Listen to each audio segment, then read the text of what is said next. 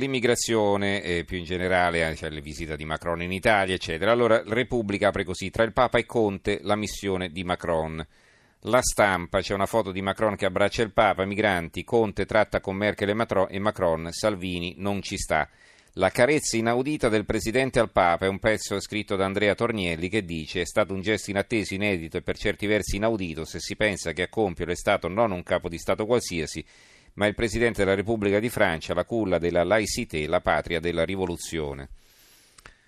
Eh, l'osservatore romano, naturalmente, udienza del pontefice al Presidente della Repubblica francese, un titolo molto neutro, tra l'altro di taglio basso, neanche di apertura. L'apertura è si sblocca il caso Lifeline, Malta dà il via libera all'approdo ma apre un'inchiesta. In realtà il giornale esce nel pomeriggio, eh, intorno alle, 15, alle 16, alle 17, quindi non ha la notizia che mm, eh, la nave non è affatto approdata a Malta come eh, si era creduto sarebbe successo di lì a poco. Allora, Macron dal Papa lunedì vertice segreto con Conte, questo è il titolo del Sole 24 ore.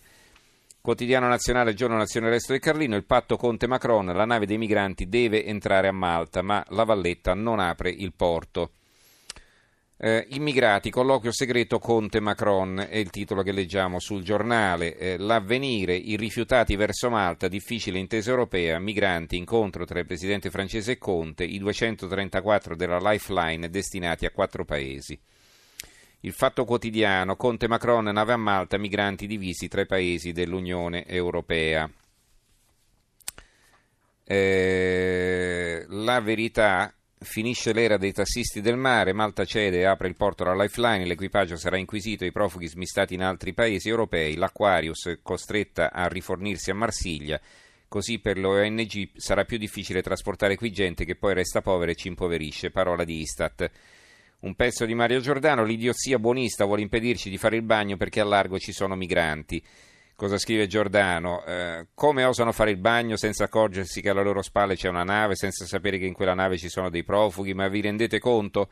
Eccole qui il nuovo simbolo del male assoluto, l'esempio lampante dell'Italia razzista e menefreghista dell'estate 2018. Un gruppetto di signore con ciccia debordante dai costumi e gambe varicosi in ammollo sulla battigia di Pozzallo.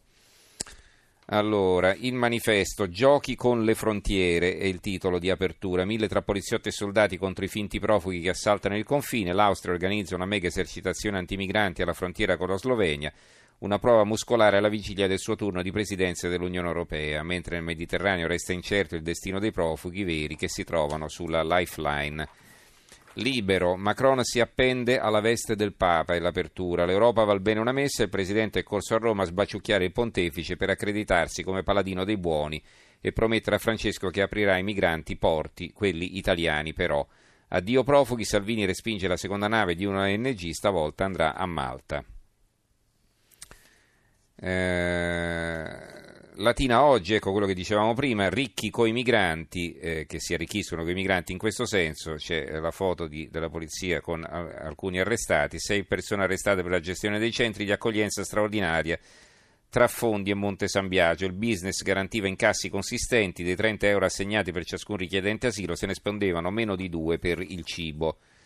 Il mattino di Napoli, migranti, intesa Macron-Conte, Merkel non ci sta la lifeline a Malta, profughi divisi tra i paesi dell'Unione Europea, no di Germania, Spagna e Olanda, nave bloccata.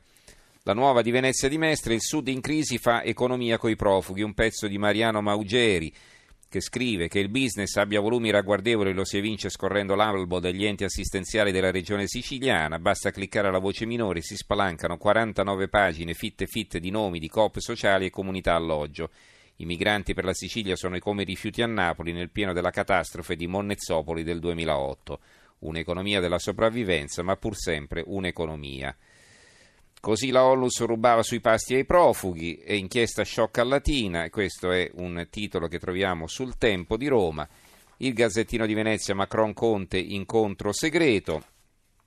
Il secolo XIX, migranti, ora è l'Italia a respingere. E va bene, e poi ci sono anche altri titoli su questo argomento. Allora, eh, vi leggo invece i titoli sulla politica. il fatto quotidiano vitalizi l'inizio della fine, ecco la norma, oggi la delibera di Fico che cancella il privilegio dei deputati, il taglio, stando ai primi calcoli, porterebbe a un risparmio di 30 milioni di euro. Eh, quell'allarme fascismo che raffolza la Lega, un pezzo di Andrea Scanzi, eh, Canfora via tutto il vertice del PD, viene intervistato Canfora, Luciano Canfora, sulla crisi del Partito Democratico, il manifesto eh, un pezzo di Marco Revelli, il voto come un'antica festa crudele per la destra e per la sinistra, le vecchie inutili formule del mercato politico, un pezzo di Aldo Carra, Zingaretti del PD, congresso, Martina ora batta un colpo. L'opinione a fondo sui vitalizi di Fico e Di Maio e eh, il mattino di Napoli un, ha un fondo di Massima Dinolfi, la sinistra senza orizzonte. Per quanto riguarda invece le altre notizie, vi leggo, eh, vi leggo cosa scrive il Sole 24 Ore, la loro apertura stretta sugli incentivi a chi riduce l'occupazione, contratti a termine, contributi più alti dello 0,5% dal secondo rinnovo verso il decreto legge. Eh, sempre in temi economici, in materia economica, il giornale Dazzi, Trump ha ragione, chi lo dice lo dice Marchionne che spacca l'Europa, Sergio Marchionne. Ancora economia, l'Ilva, il nuovo quotidiano di Puglia, edizione di Taranto, Ilva proroga fino al 15 settembre per la vendita ad ArcelorMittal, quindi la trattativa va avanti. Melegatti in vendita, asta da 18 milioni, lo dice l'Arena di Verona e poi invece un altro titolo che ritroviamo qui, l'apertura del quotidiano nazionale, giorno nazione resto del Carlino, 40 anni di San Patrignano, intervista a Letizia Moratti, sempre più giovani attratti dalla droga, teniamo alta la guardia e alla festa per i 40 anni, vedo qui c'è la foto con Sergio Mattarella, Presidente della Repubblica, in prima fila. Eh, altri eh, titoli eh, dal Fatto Quotidiano, i boss al 41 bis terrorizzati dai 5 Stelle di Matteo, ora non usciamo più, carceri nella relazione degli agenti Goma, lagnanze e minacce, se ci toccano altro che proteste. Eh, la verità, il PM che indagava sull'amico dei Renzi aveva dei guai da risolvere al CSM, D'Agostino lo portò da Lotti e da Legnini, quindi un'inchiesta sul cosiddetto Giglio Magico, un'inchiesta di Giacomo Amadori. Per quanto riguarda invece le Olimpiadi, c'è eh, la eh, giunta Appendino per le Olimpiadi invernali, la giunta Appendino a Torino che è a rischio eh, la, il sindaco Appendino ha minacciato le dimissioni, c'è una fronda interna dei 5 Stelle che non vuole spendere soldi per le Olimpiadi invernali e invece l'Appendino si, si, vuole imporre e il Gazzettino di Venezia invece parla di altre Olimpiadi, Zaia, Olimpiadi, non faccio passi indietro, di che si tratta? Delle Olimpiadi eh, invernali di Cortina, Cortina scelta migliore, non cambio idea anche se me lo chiede la Lega. Corriere delle Alpi, edizione di, quindi giornale di Belluno, Olimpiadi, pronto il dossier, candidatura 2026, Cortina nella morsa di Lega e 5 Stelle. Va bene, ci fermiamo qui allora con la lettura dei giornali e anche con la trasmissione di questa sera. Ringrazio regia Gianni Grimaldi, i tecnici Stefano Catini e Luciano Pecoraro, in redazione Antonio Bonanata, Carmelo Lazzaro e Giovanni Sperandeo.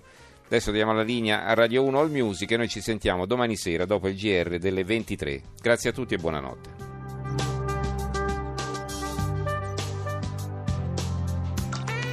Rai Radio 1.